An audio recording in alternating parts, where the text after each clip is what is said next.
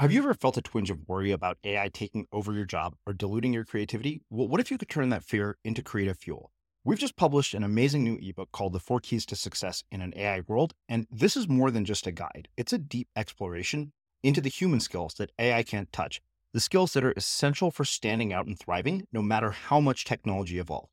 We're talking about real differentiators here like creativity, emotional intelligence, critical thinking, and much more. Inside, you'll find actionable insights and strategies to develop these skills, whether you're a creative person, a business person, or just simply someone who loves personal development. This isn't a story about tech taking over, it's a story of human creativity thriving alongside AI. Picture this AI as your creative co pilot, not just as a tool, but a collaborator that enhances your unique human skills. The Four Keys ebook will show you exactly how to do that and view AI in a new way that empowers you instead of overshadows you. Transform your creative potential today. Head over to unmistakablecreative.com slash four keys. Use the number four, K E Y S. That's unmistakablecreative.com slash four keys and download your free copy. One of the hardest things to do is to separate your work from and what your effort that you put in from the results that might come out of it. So it's like, think about it. It's like an actor an actor doesn't control the movie around them. They don't control what the other actors do. They don't control the marketing budget. They don't control the distribution. So, you know, they could they could do the role of a lifetime, but then the director could or the editor could mess it up in in pr- post production, right? And so if your if your happiness with your job and your career is dependent on how the movie does at the box office, or how the critics respond to your role, you have now placed your happiness with your own life in the hands of other people. And that's a recipe for profound disappointment. I'm Srini Rao, and this is the Unmistakable Creative Podcast, where you get a window into the stories and insights of the most innovative and creative minds who've started movements, built thriving businesses, written best selling books, and created insanely interesting art. For more, check out our 500 episode archive at unmistakablecreative.com.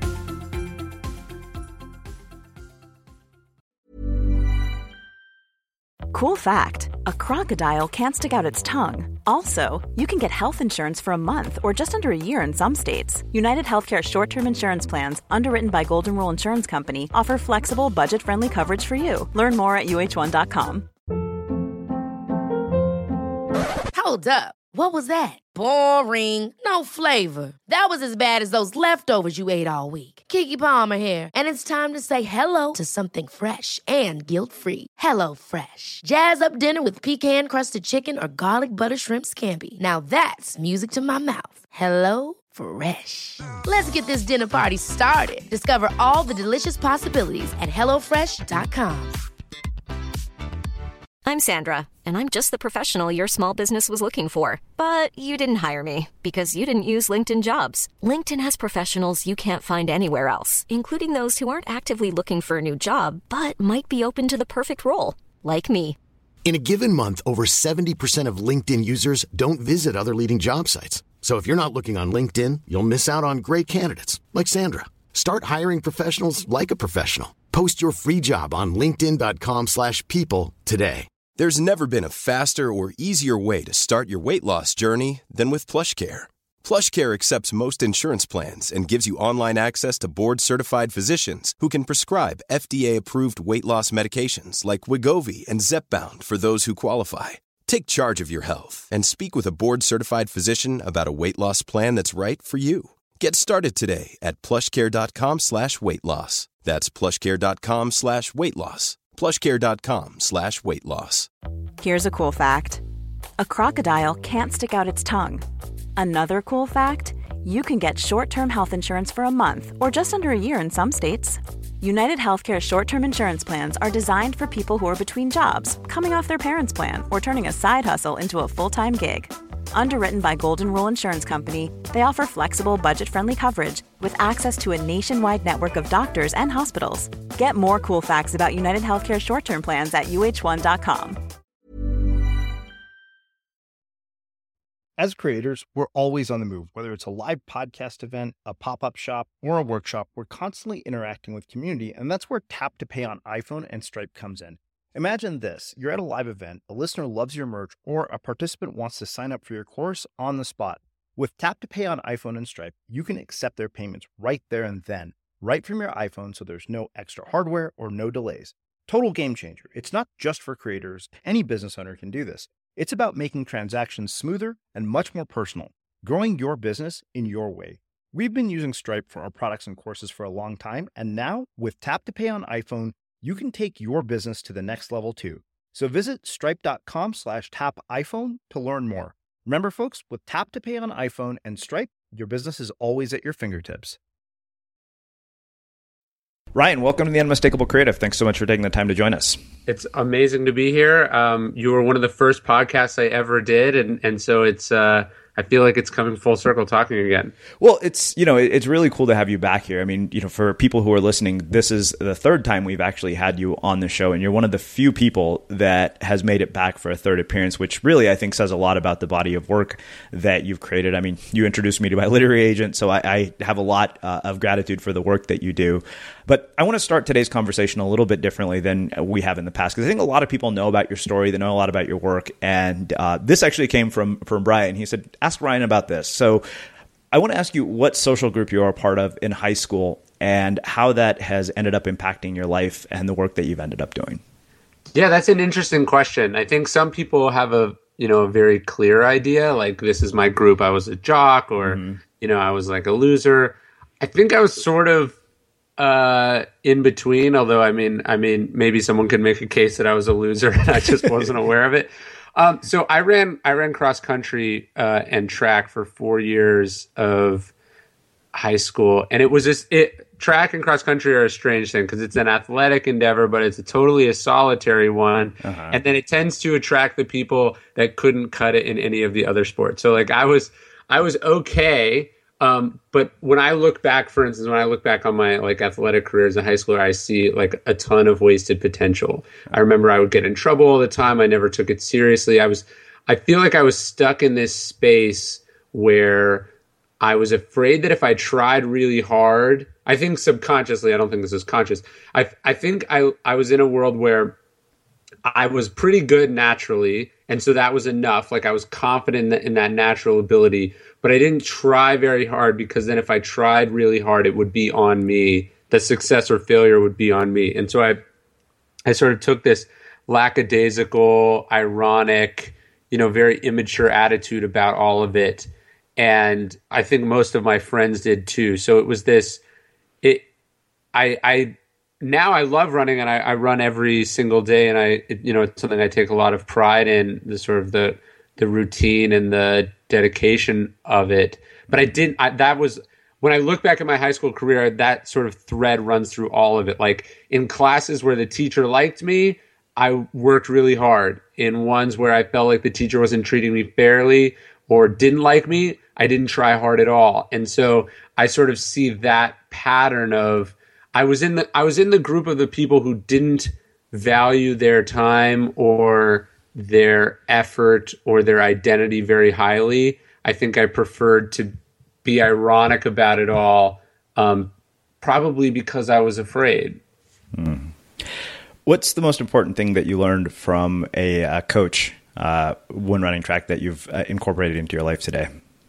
Um, yeah, it's funny. I my coaches and I we really didn't get along. I think I got kicked off the team at some point in every single one of the four years for some infraction.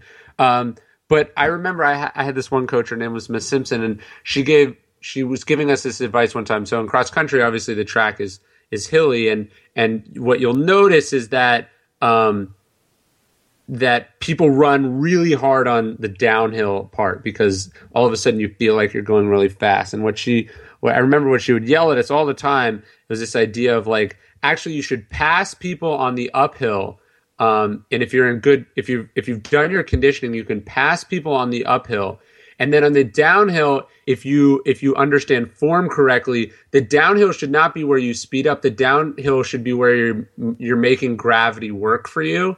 And so that's something I, I sort of use that as a metaphor, I guess, an analogy. Sometimes it's this idea of like, okay, it's on the uphill when other people are struggling that you're, you're where other people are struggling that your conditioning really kicks in, and it's on the downhill where you get the illusion of progress, where people think like, oh, I'm passing all these people because I'm going really fast. But if you're doing it right, that should actually be where you're conserving a lot of your energy. So even as a runner, I think about that now. I really like hills. I sort of look forward to them. But then in life, I think it's in the difficult scenarios when when you're overloaded with stress or with things are going difficult. That's where I feel like I'm making my progress or I'm going to make my move. And then it's when things are going awesome that you that's when the discipline and the can and and your understanding of the the form really makes the biggest difference.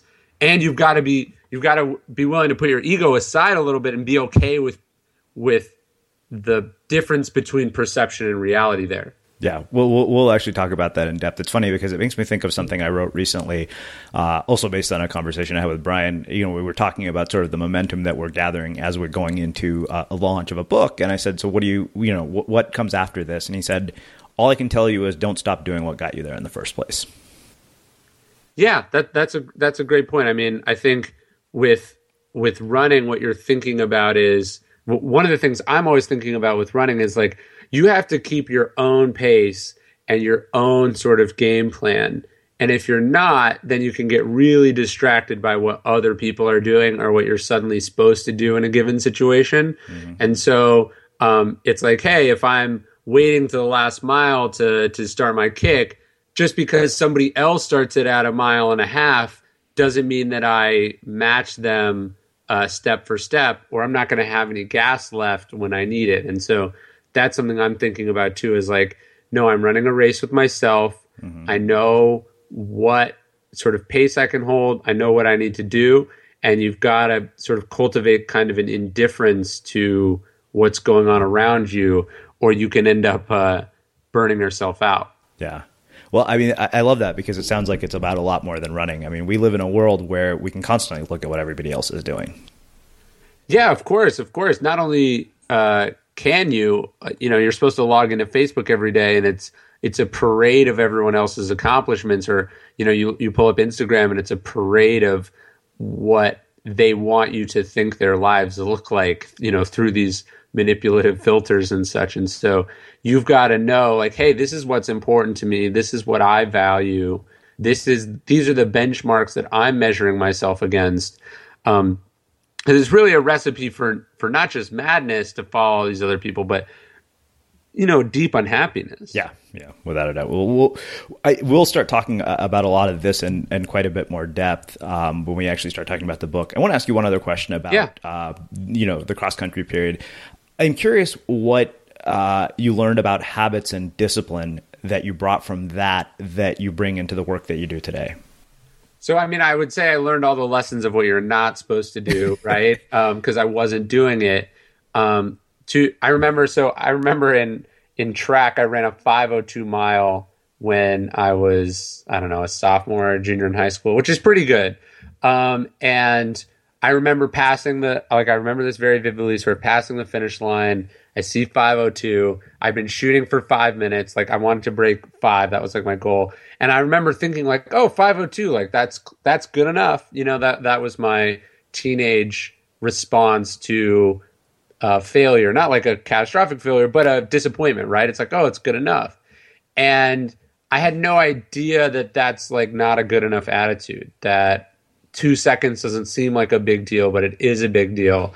And that you make progress in your life holding yourself to those standards. And so it wasn't until I was maybe like 22 or 23, um, so years later, that uh, I was like, no, that matters to me. Like, I I did all that work to get to five, almost to five, and then I stopped. And so I, you know, I set a goal. I, I ended up doing like 455, but it took it, you know, it took like a year or so of training to be able to get there. And so it's like, you know, getting close and then calling it close enough is like, is not, is not, I, I wish a coach had been like, great job, but not good enough, you know, instead of patting me on the back and congratulating me. I wish he'd held me to a higher standard and I wish I could have held myself to a higher standard.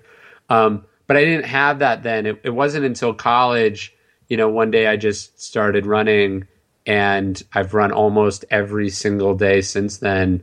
And the idea that, you know, it's holding yourself to a routine or to a standard that matters and that it's the doing the thing every single day that's the real marathon, right? It's not, hey, I ran a race and I did okay mm-hmm. and this is a fun hobby. It's like, no, this is this is a an activity that I'm dedicated to and I I get better by committing to the the craft and you know sort of doing it every single day. Yeah, I mean that's been me and my thousand words a day. I haven't stopped doing it for probably four years at this point, maybe more. Yeah, no, and and you and so you you know someone might someone might write ten thousand words in two days, and that's really impressive. But you know, it's it's the fact that you're at Jerry Seinfeld has that thing. It's like yeah. your job is not to break is not to break the momentum, you know, or or not to break the the line of X's on the calendar.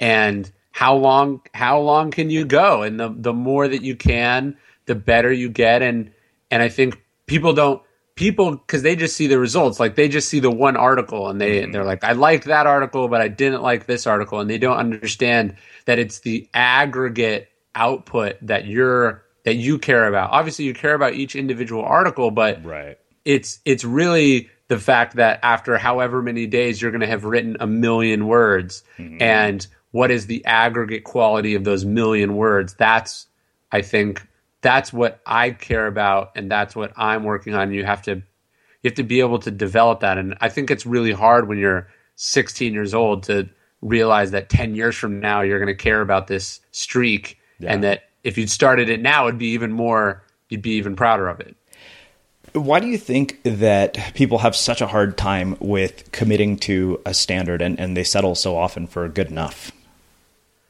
Um, I think one, I think it's, I think fear is a large part of it, right? Like if you don't care, then you don't have to feel bad about yourself, right? You don't like it's hard to write an article and it not be good enough, right? That's un, that's an unpleasant feeling. It's hard to publish an article and have someone say that they don't like it. Those those things are tough. So I think that's a big part of it. And then I think I think the other, I think a huge part of it is ignorance, right? So you don't, um, like for instance, like uh, dieting, right? Like eating well. Um, when you're not eating well, you think that you you like how you're eating, right? Like you're like, I got pizza when I want it, and I got candy when I want it, and I drink soda, and I enjoy the pleasure of those those indulgences. And um, dieting is an unpleasant period where you're depriving yourself of things and you're not enjoying what you're eating. And so on the uh, but on the other side of that is what health feels like, which is, you know, not only the absence of all the crappiness that you feel, but it's it's, you know, good, right? Mm-hmm. And so I think people d- people don't understand that what's on the other side is actually better. And so they're not willing to endure the short term crappiness to get to the other side. And that's the paradox, right? Is like yeah. you have to have faith that, hey, so and so is telling me if I cut these things out of my life, my life will be better, but it's going to be unpleasant to do so. You have to have the faith that and listen and, and be able to take a risk. Hmm. Well, I, I, think that makes a perfect transition to talk uh, about something that I know both of us are, are, deeply passionate about, which is this whole idea of deep work, uh, yeah. which you, know, you, and I have both written plenty about uh, in our, our, recent articles. And uh, so I, I want to talk about your entire creative process, productivity systems that you have in place. I know you're a voracious reader, uh, and you know people have always wondered how you do all of these things. So I, I wanted to spend a little time this time talking about systems that you've put in place, habits that you've put in place that facilitate this creative process, and also talk about the research process that goes into your books because it's eh, one of the things I've always enjoyed about reading your work is that even though I like I can't get myself to read a history book, I get history lessons from reading your books. Oh, um, and that's that's one thing I've really appreciated. So I'd love to talk about all of this in a bit more detail and, and find out you know how this all comes together. Yeah, so uh, I mean, I do think deep work's very important. I think like uh, people don't understand that a book is not, hey, I have an idea for a book and then I wrote it, right? Mm-hmm. It's hundreds of hours of research. It's finding little nuggets all over the place and going, Hey, I like that line. I'm going to write that down. And then thinking on it and putting it away and storing it. You know, I think I, have been meaning to put something together. I was, was thinking about my last book. I know, I, I know exactly what book I was reading. And I, I mean, it's easy to find what page it was in that book that I found the sort of the crux of what became the obstacle is the way. It was a book by Pierre Hadot. He's talking about this exercise called turning obstacles upside down, um, which is in um, you know the Meditations of Marcus Aurelius. I remember finding that and writing it down on a note card. It wouldn't have been for four years that I started writing that book, maybe more, right? And I'd been introduced to meditations even before that. So um, people don't understand that writing a book is is that process. It's it's the the nugget of the idea and then the accumulation of time and thinking and all of that is in the in the quiet deep work where you're sitting alone thinking and working or researching and so my you know a book might take 10 hours to read mm-hmm. you know it you know in actual reading time but it might be the accumulation of thousands of hours of work. Yeah. And my I, I try to carve out as much of I you have to carve out that time from somewhere. It doesn't it doesn't happen in a sprint two weeks before the book is due, right? right. It's a, it's every day putting in three or four hours yeah. for a year in a row that gets you maybe your crappy first draft. Yeah.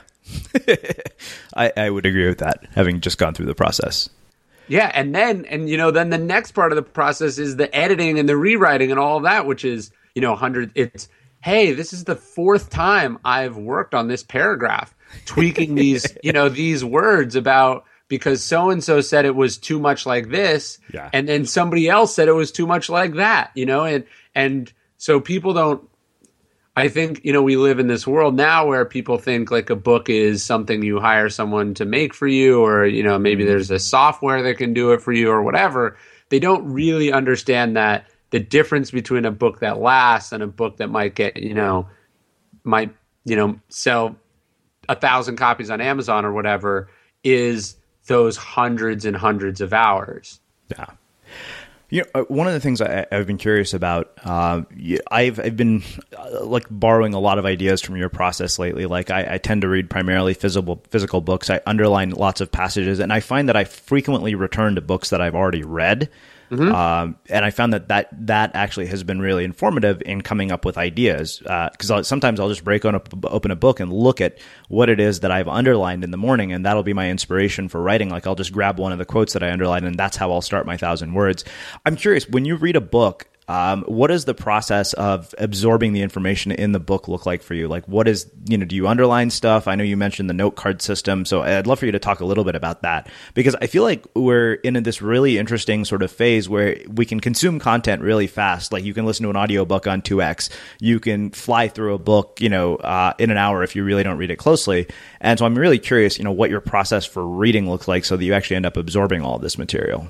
Yeah, I mean, so I have on my desk uh, right now a copy of Pat Conroy's The Great Santini, which I'd never read, which is a novel, and I, I read it maybe two weeks ago. Mm-hmm. So this is a this is a fictional sort of coming of age tale, right? And I probably I'm trying to look here. I've got I don't know maybe 25 different pages that I folded, and then I read it. I had a pencil. I guess I couldn't find a pen. I had a pencil while I was reading it, and I I marked certain passages that I like or sometimes I didn't have the pencil, so I'm just marking the page. And then this is on my desk because today I'm gonna I'm gonna hopefully have 30 minutes to go through the book. I'm gonna write down all those passages that I liked, or you know, words that I needed to look up, or you know, uh, in this one I don't think he recommends any other books, but I'm, I, there might have been an afterward um, from the author where he's talking about other stuff. So I'm I'm writing this down and I'm transferring them to four by six note cards. So next to it I've got uh, I think 300, it's three 100 packs of uh, uh, four by six index cards. And so I transfer, I, I read the book, I'm marking things that I think are of value to me, either as a writer or as a human being. And then I'm trans, uh, then I give it about two weeks to sort of sit. And then I'm transferring this knowledge to note cards. And this is a process I learned from, from Robert Greene, um, who I was a research assistant for all of his books So like the 48 Laws of Power is comprised of, you know, like probably 5,000 note cards or, you know, mm-hmm. it's such a meticulously researched book. It's, it's insane. But then I take those note cards and I organize them by theme. So like the, I was telling you that story about the obstacles away. I read that thing about turning obstacles upside down. I made a note card out of it. I put it in the my box where I store them, and four or five years later, that became a book called "The Obstacles Is the Way," which is you know knocking on the door of sell, having sold two hundred thousand copies. So you never know what this random passage or um, you know little nugget of information can turn into. And the reality is the vast majority of it turns into nothing. Mm. i could go i go through my note cards right now and i'm like what is this? Like i don't like this. I don't agree with this. Or what I can't even read my writing here. But you know the one in a hundred times that it becomes something is enough to build a career around. Yeah. Yeah. Do you do you actually review your note cards on a regular basis so obviously when i'm writing a book i definitely like i'm i'm having to go th- like i had a huge uh, you know, section on Stoicism in my general sort of box. And so right. when I'm writing a book about Stoicism, I'm going through there and taking everything that fits with the thesis of that book. When I'm writing when I'm writing articles, I'm like, let's say, like this week, I, I want to write an article about writing. I know that I do, and it's on my to do list. Um, I'm, I have a section of note cards about writing, and I'll take out those two or three hundred note cards, and I'll find a quote or an example or you know something some some thought that I've jotted down. And the I don't I want the vast majority of the piece isn't written but the the crux of the argument I've probably already discovered. And that's how I'm comfortable you know being able to say like hey write an article about this this week mm-hmm. because I've already kind of pre-researched it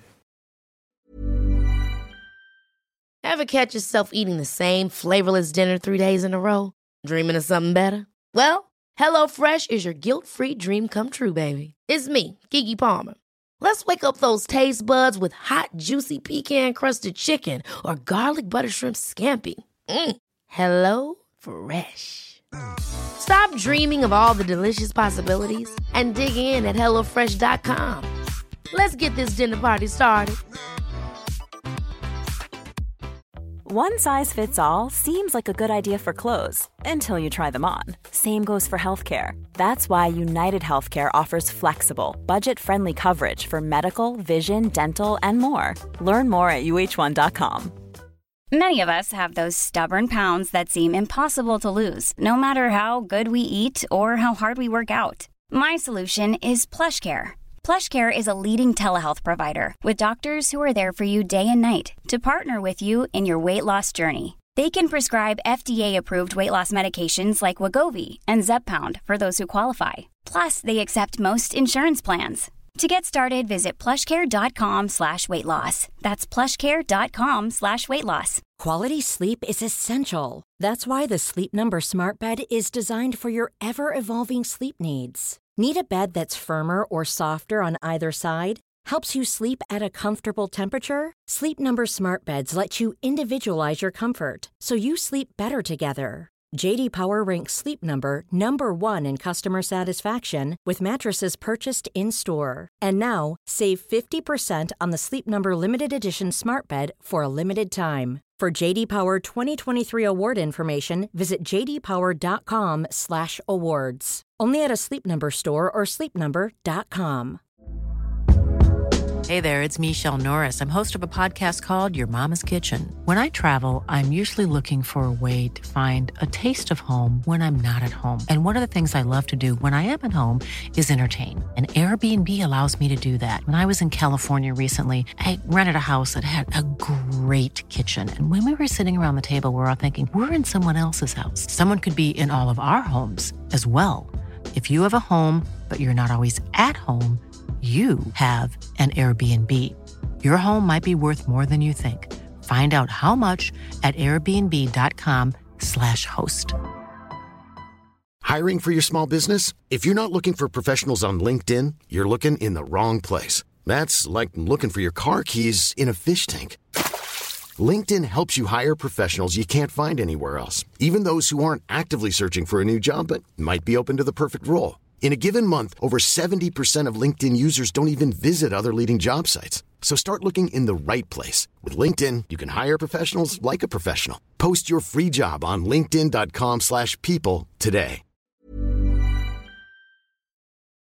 Awesome. Well, uh, that was super helpful and, and insightful. So let, let's actually get into what we really want to spend the bulk of our time talking about today, which is this new book, uh, Ego is the Enemy. So uh, what I want you to talk about first is uh, what the impetus was and how you sort of arrived at this conclusion. So um, I wrote Obstacle in 2013. It came out in 2014, but um, I'm sort of in the space where you are, where the book was done and it wasn't out yet and I, I always want to be thinking about the next project. And so I really I I get a lot of emails from young people and most of the emails are like insane basically. Like they're like you know I need you to do this for me or like um, why can't I why don't I have this? You know they're just very entitled. And so I I just knew I wanted to write something about that. And um, originally the book was going to be about humility. That's what I wrote the proposal about. It's sort of about humility and groundedness and and um, you know, sort of. Um, I, I, just get I get this sense that with social media, it's really easy to sort of, um, you know, get high on your own supply, right? Yeah. And so I wanted to write about that, and that's what I sold the proposal about. And you know, then you sell the proposal, and then you're just sort of researching and thinking um, and when it started to come closer to like, okay, I have to write this, I just realized that like I'd read all these books about humility and there there wasn't what I wanted. It wasn't working. And and I realized that it's like writing a book about humility is like everyone knows humility is good and it's really hard to know whether you're doing it or not. And so it, it just wasn't making for the the material wasn't supporting the hypothesis that I had, the hypothesis I had about you know this being a good book idea. And so thinking more about it and talking to me, I realized it was like what I realized is that ego was really the problem. Everyone wants to be humble, but why can't they? It's ego is the problem. And as I flesh this out, it's like ego is the enemy of all these things that we're trying to do, whether it's write a book or start a company or you know be successful inside a company or have relationship. Ego is why these overconfident, you know, 17 year olds are sending me these crazy emails, right? And so that that was the hard part of of of the book. It's uh, of of writing the book is really figuring out what the hell it's going to be. And once I had that, then it came together really quickly. I started to get the structure. I started to get the stories that I wanted, and I just realized that it's I, what I realized. I realized how it connects to obstacle is that you know obstacle is about these external things that we face. Yeah. And ego is our biggest internal obstacle and it makes like all the things that I was talking about in terms of the stoic mindset, ego makes impossible, right? You know, the reason someone tries something and then fails and then goes, "Oh, I can't do it. It's impossible." The reason they think that is because they've brought to it this idea that like oh if it doesn't come easy to me it must be impossible because obviously i'm a genius and like everything i try is golden right? It takes some humility to go like hey i don't know how to do this but i'm going to figure it out. I'm going to stay at it. I'm going to hammer away at this thing. So i i it, it was only in the i guess what i guess my one of my points is you know you think you sit down and you think you're going to do one thing but you've got to be open to what the material is actually telling you. Mm-hmm. And then two, I just realized how much we we get in our own way. And I saw, you know, I I saw American Apparel collapse over, you know, the time that I was kicking this book around and so that obviously influenced what I was talking about and thinking about. And um, I just came up with this idea of like, you know, ego is what stands between us and not just what we want to accomplish, but it stands between us and being satisfied or content with our accomplishments as well. Hmm. So you mentioned that you get a lot of emails from young people, and uh, I wanted to ask you about this because I know you specifically wrote about this. I mean, you in a lot of ways are an example for a lot of these young people because you've got to experience success at such a young age that the average person really doesn't. And so I'm curious how that early exposure um, to success uh, influenced your own relationship with ego and really influenced your perspective on writing this book? Yeah, I mean, so I was just very conscious the like when I you know, I, I started sort of meeting famous, important, successful people at like 18 or 19 years old. And I was working with them and like, I wasn't an equal, but I was like in the room. Right. And so I was really, maybe I'm shy. I don't know what was motivating it, but I was really, really nervous about sort of being identified as like the, the young up and comer. I just wanted to be considered good period, right? And so I was, I guess I, it's like I kept seeing other people who were similar to me do well at first and then fall off. Mm-hmm. And I, I wanted to be different. I wanted to, like, I wanted to do this forever. And so that was one of the things I was always really scared about and I was thinking about and I would ask questions about. It's like, why do people sort of burn fast and bright and then go out? Yeah. Or, you know, why do people seem to implode their own careers? And and so that was that was something I was really conscious of. And then the other thing is I just realized like I realized how precarious it was, like how it was like I'm working for these people because they see something in me and they want, you know, they they want me to be successful, but I also could see like it's like, hey, if I was an asshole like one day or like if I suddenly thought I knew more than them on one day, I could I could blow this whole thing up. You know, like I could. It took you know one one petulant tantrum by me to undo everything I was doing, and so I I was just I guess I just had to be really conscious of it, and I thought about it all the time. That so when I get these emails, I'm like what is this? Like, why are you behaving this? I'm like sort of like appalled by it because I would never let myself act that way. Um, you know, I get these emails and they're like, I would like you to be my mentor. What I would like is one phone call every single week for an hour where we review what I'm going on. And in exchange, I'm willing to give you X, Y, and Z.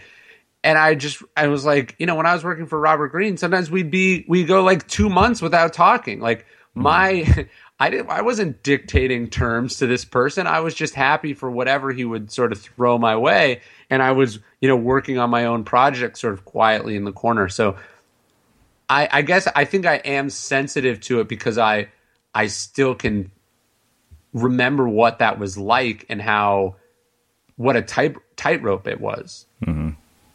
Well, let's get uh, uh, into a lot of the principles from the book because there were so many that really blew me away. Do you think you could give us sort of an overview of how ego plays the role that it does in our lives, and of course, more importantly, how to not let it destroy what we're capable of? So yeah, yeah, obviously, um, I think the the premise of the book is basically that each person exists at uh, at any time at sort of one of three different phases. You're either uh, aspiring to do something, you've succeeded at something, or you're experiencing some sort of difficulty or failure. And my premise is that ego is the absolute worst ingredient to add into that that one could find, right? So when you're trying to do something, you know, being delusional or being overconfident or um, you know, being in ill disciplined, you know, uh, those are that that's ego in the aspirational phase and it prevents you from learning prevents you from building relationships you know it it uh, it it um, puts you in a dangerous position. And then when you're successful you know ego manifests itself as control or delusion or entitlement. Um, it also manifests itself in in uh, you know our complacency we stop learning um, we start uh, we stop sort of holding ourselves to standards that were once important. And then finally when we're going through adversity the problem with ego is uh, it prevents us from learning from our mistakes. It blames other people. It um, you know it it tells us that this isn't worth it. Um, it makes us hate. You know so in basically in every phase of the creative process every phase of the entrepreneurial process, every phase of life, basically, ego is this toxic ingredient that can seep in if we're not uh, on guard against it. And so I'm I'm I wanted to look at the I wanted to look at the ways that that happened and then what we can do to prevent it, right? So yeah. somebody who who never sort of who never stops being a student is is inherently less likely to be egotistical because they've opened themselves up to learning and to education. They're they know that they're not ready yet. Even if they're doing this thing at a high level, they know there's always more they can be doing, always more than they that they could be learning. So like for instance, that mentality is inherently an antidote against uh,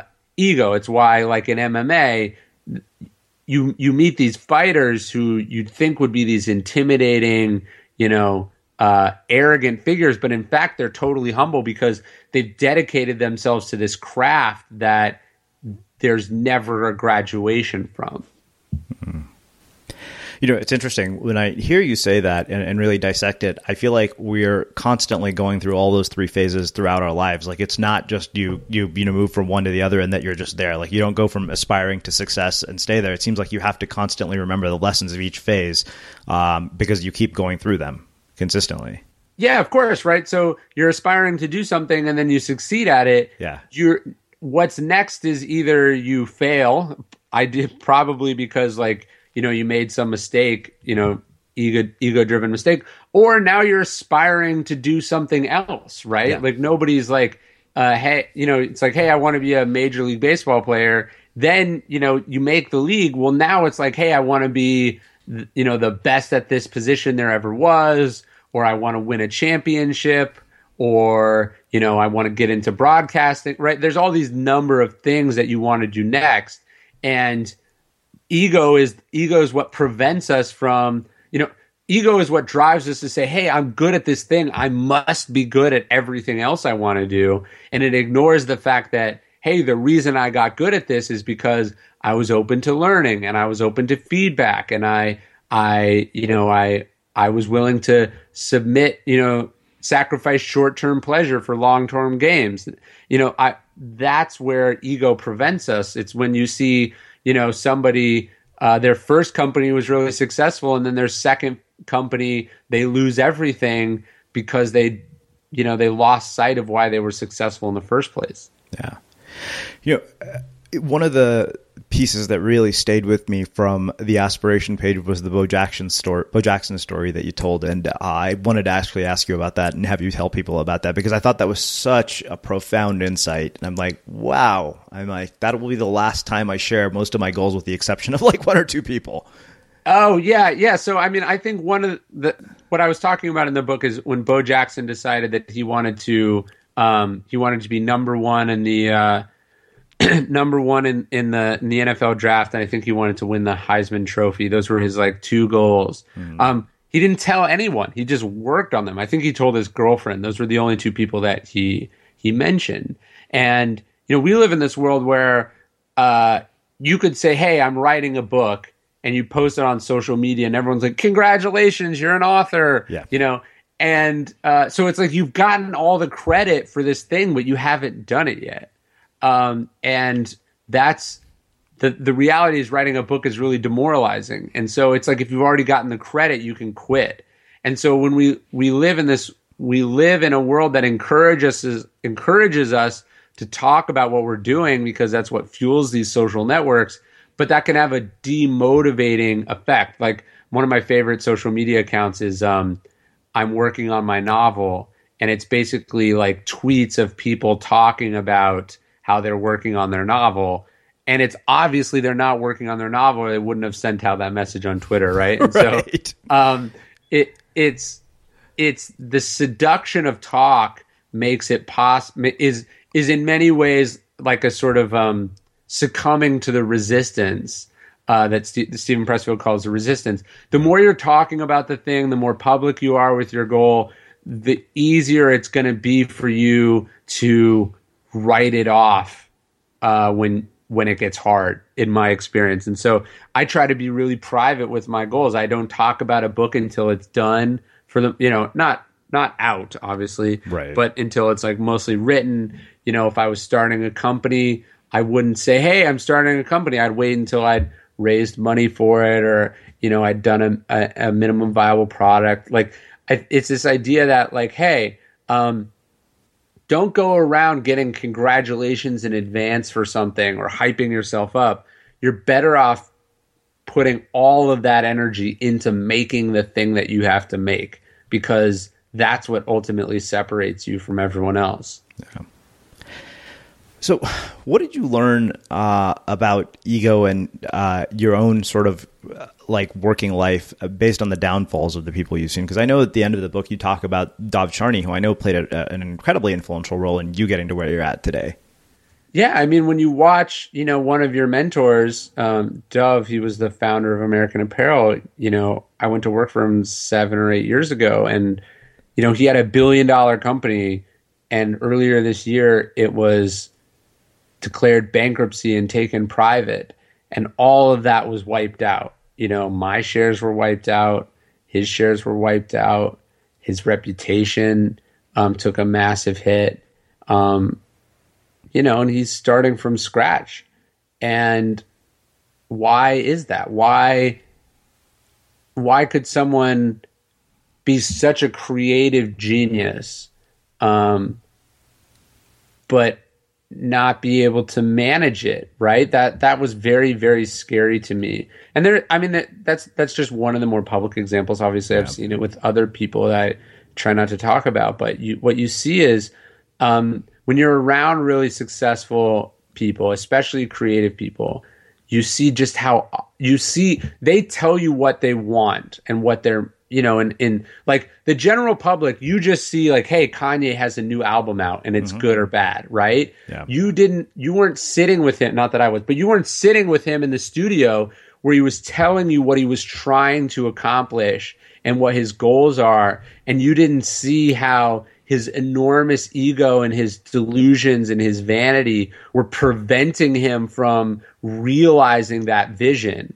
And so, you know when when you see these successful people who um, who work so hard and have you know make so little progress on the thing they're they're working on and you it's so clear to anyone who's not them what the problem is the that the problem is their ego and their their inability to hear and listen to the feedback around them.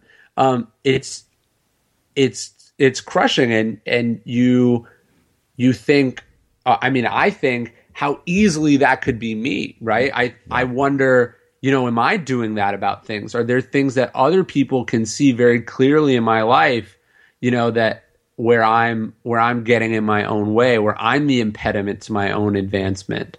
And so the the book was largely driven by seeing, you know, when you see someone uh, evaporate five hundred million dollars of their own wealth, mm-hmm. you sort of go, how does something like this happen? How can how can I make sure that you know whatever scale I exist on, I don't do anything like that? Yeah. Yeah, it's funny. I, I, think it's one of the lessons that I, have very much learned in this process of writing a book. Like I constantly remind myself, don't get too high on your own bullshit. Like this is a privilege. Sure. I mean, you it's it's sobering to think like how many book deals does uh, we we're both at the same imprint, right? Yeah. How many book deals does Penguin Random House or does Penguin Portfolio give out every year? And how many of those books uh, even get made? Right? How many of those books uh, deliver on the potential that the editor thought they had? Um, you know how how often does the writer manage to create a career out of doing this? It's it's you know an alarmingly small percentage, yeah. and I'm sort of fascinated with why that is. Why does someone who has all the same assets and all the same opportunities that you or I have, what prevents them from realizing that? And and so often it's their inability to sort of understand objectively the situation that they're in, right? Mm-hmm. Um, that hey, you know, you say you're working on this book, but you're not making any progress day to day, or hey, um, you've written this book, you're so you're so obsessed with what you think that you spent a year of your life making this book and you never bothered to think what the readers want, right? Yeah. Or, you know, you made this thing and then you you thought you were too good to have to go out and hit the road and sell it to people. These are all reasons that prevent people from being successful and I think, you know, obviously there's a myriad of causes for them, but yeah. they're I think in large part they're rooted in ego and hubris. Hmm. Let's talk about the adversity piece a little bit and the role that ego plays uh, in moments of adversity and how we can avoid it. Yeah, I mean, I think I think the the biggest the the chapter that I was most proud of in this section is this, and and I saw you mention in an article, and I was very flattered by that. It's you know you sit down and you work on something, any any project. You're starting a company, you know, you design a car, you know, you have a garage sale, right? Like you you work on this thing and then at a certain point it goes out into the world and other it relies on other people, right? Um, and one of the hardest things to do is to separate your work from and what your effort that you put in from the results that might come out of it. So it's like think about it, it's like an actor an actor doesn't control the movie around them. They don't control what the other actors do. They don't control the marketing budget. They don't control the distribution. So, you know, they could they could do the role of a lifetime, but then the director could or the editor could mess it up in in pr- post production, right? And so if your if your happiness with your job and your career is dependent on how the movie does at the box office, or how the critics respond to your role, you have now placed your happiness with your own life in the hands of other people. And that's a recipe for profound disappointment, right? Like my last book was much more successful than I expected, mm-hmm. but it could have been much less successful. And and would that have changed what I made? No it feels like it does, but it doesn't. So I have to I have to think of that book. Ideally, the egoless way to think of that book is to have the same opinion of it now, however many thousands of copies later, that I had with it the day it went to print with the publisher, because that was the day that my role in it uh, creatively ended, right? And that's such a hard thing to do. And even now, on the verge of this other book coming out, I have to remind myself that what I can take pride in, and this is this is you know rooted in Stoicism, but that what I can take pride in and what matters is the part of it that I controlled, which is the effort that I put into making it. How many copies it sold, or what blogs pick it up, or whatever that's outside of my control. I can do a good interview with you right now, yeah. but you can decide you decide whether it goes up on iTunes or not, right? And so if I make my happiness or my opinion dependent on that thing, then I'm putting you or the outside world in control of my life. Wow. Um, this has been epic, man. I, I have to say, like, this is probably my favorite conversation of the three that we've had. Uh, I think I think you like it because you're you're wrestling with the same thing. oh yeah, yeah. You know, it, now right? It's, it's, it's exactly. It, it, very much is uh, like it's given me a lot to chew on. And it's it's hard because like what obviously as a business person or as a person who hopes to make money from what you're selling, yeah. you do care about how it does. And I'm not saying that you know I'm some Zen monk, uh, you know, like I've written it off and and I'm giving all the money to charity or whatever. Like I'm still going to work hard to promote it, but I ha- I just have to I have to remember that. I mean, w- one of the things I was writing in the book that I was thinking about is like think about like um, you know Martin Luther King was today everyone thinks Martin Luther King is a hero, right? Um, but 50% of the country thought he was a communist agitator, you know, in the in the 60s, right? Like clearly a huge portion of society disagreed with Martin Luther King in his own time. So was he should he have like should he have taken their opinions into account or did he have to realize that like hey, I control what I believe in. I control the people that I work with. I control the cause that I dedicate myself to, but I don't control how the the outside world interprets what I'm doing. And that ultimately history is going to be the judge of this thing. And you know, I think that's the same for a book. It's like think about like some of my favorite books. Mm-hmm. Uh, th- a book like Moby Dick, you know, uh, Herman Melville died in poverty because the book was not a success. Yeah. And so you've got to realize that, hey, um, public opinion is not, uh, especially in the short term, is not a great judge of something's quality or not. And so, as a creative, you have to be able to render that judgment on your own work. And ideally, it should be based on the effort. You know, it's like, it's not, hey, is this good or not? It's, hey, is this the best that I was capable of doing? Um, and if you can get to that place, and I'm not even at that place, if you can get to that place, the creative life will be a very satisfying one for you. Um, if you, the creative life is based on whether you make a lot of money or other people say that you're good at it, then it really is going to depend on the the rather fickle winds of public opinion whether you're satisfied with what you're doing or not. Hmm. That makes a uh, just a fitting end to a conversation. So I want to ask you one last question, which I know you've probably heard me ask before. Um, what do you think it is that makes somebody or something unmistakable? Um, that's I mean, look, that's a great question, and I think uh, the one thing that an artist is trying to do in their job in their course of their career is become who they are. Right? Um, Austin Kleon talks about sort of how you steal like an artist at the beginning of your career. You're just taking all these influences and trying to sort of make something.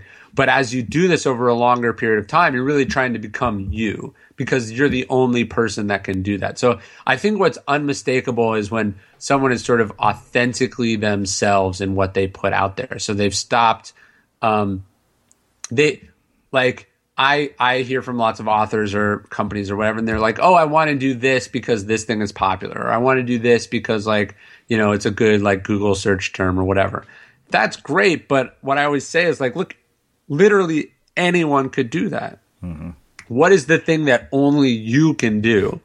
And if you're doing that, then obviously you're unmistakable because it can't, if only you can do it, it cannot possibly be confused for anyone or anything else. And so that's kind of what I try to think about with my own career and what I try to advise other people is like the closer you can get to expressing the thing that only you can express, uh, the the more unmistakable you're going to be. And and on top of that, I think the more successful you'll be. Awesome. Clearly, you've read my book. well, Ryan, uh, this has been phenomenal. Um, I really, really appreciate you taking the time to join us and share your story and, and your insights. And uh, I can't recommend this new book highly enough to everybody who's listening. Thanks, man. I really appreciate it. I'm so happy for you. Um, I, I knew you should write a book, and I'm, I'm really glad that you did. And I'm, I'm more I'm more excited for the one that comes after it because I know you're going to be even better then. Awesome. Thank you for listening to this episode of the Unmistakable Creative Podcast. While you were listening, were there any moments you found fascinating, inspiring, instructive, maybe even heartwarming? Can you think of anyone, a friend or a family member who would appreciate this moment? If so, take a second and share today's episode with that one person because good ideas and messages are meant to be shared. Hi, I'm Daniel, founder of Pretty Litter. Cats and cat owners deserve better than any old fashioned litter. That's why I teamed up with scientists and veterinarians to create Pretty Litter. Its innovative crystal formula has superior odor control and weighs up to 80% less than clay litter. Pretty Litter even monitors health by changing colors to help detect early signs of potential illness. It's the world's smartest kitty litter. Go to prettylitter.com and use code ACAST for 20% off your first order and a free cat toy. Terms and conditions apply. See site for details. Ever catch yourself eating the same flavorless dinner three days in a row? Dreaming of something better? Well, HelloFresh is your guilt free dream come true, baby. It's me, Keke Palmer. Let's wake up those taste buds with hot, juicy pecan crusted chicken or garlic butter shrimp scampi. Mm. Hello Fresh. Stop dreaming of all the delicious possibilities and dig in at HelloFresh.com. Let's get this dinner party started. Even when we're on a budget, we still deserve nice things. Quince is a place to scoop up stunning high end goods for 50 to 80% less than similar brands. They have buttery soft cashmere sweaters starting at $50, luxurious Italian leather bags, and so much more. Plus, Quince only works with factories that use safe, ethical, and responsible manufacturing. Get the high-end goods you'll love without the high price tag with Quince. Go to quince.com/style for free shipping and 365-day returns. Mom deserves the best, and there's no better place to shop for Mother's Day than Whole Foods Market. They're your destination for unbeatable savings, from premium gifts to show-stopping flowers and irresistible desserts. Start by saving 33% with Prime on all body care and candles. Then get a 15-stem bunch of tulips for just $9.99 each with Prime. Round out Mom's menu with festive rosé, irresistible berry chantilly cake, and more special treats. Come celebrate Mother's Day at Whole Foods Market. Imagine the softest sheets you've ever felt. Now imagine them getting even softer over time. That's what you'll feel with Boll and Branch's organic cotton sheets. In a recent customer survey, 96% replied that Boll and Branch sheets get softer with every wash. Start getting your best night's sleep in these sheets that get softer and softer for years to come. Try their sheets with a 30-night guarantee. Plus, get 15% off your first order at bollandbranch.com. Code BUTTERY. Exclusions apply. See site for details. Have you ever felt a twinge of worry about AI taking over your job or diluting your creativity? Well, what if you could turn that fear into creative fuel? We've just published an amazing new ebook called The Four Keys to Success in an AI World. And this is more than just a guide, it's a deep exploration into the human skills that AI can't touch, the skills that are essential for standing out and thriving, no matter how much technology evolves. We're talking about real differentiators here like creativity, emotional intelligence, critical thinking, and much more. Inside, you'll find actionable insights and strategies to develop these skills, whether you're a creative person, a business person, or just simply someone who loves personal development. This isn't a story about tech taking over, it's a story of human creativity thriving alongside AI. Picture this AI as your creative co pilot, not just as a tool, but a collaborator that enhances your unique human skills. The Four Keys ebook will show you exactly how to do that and view AI in a new way that empowers you instead of overshadows you. Transform your creative potential today. Head over to unmistakablecreative.com slash four keys. Use the number four, K E Y S. That's unmistakablecreative.com slash four keys and download your free copy.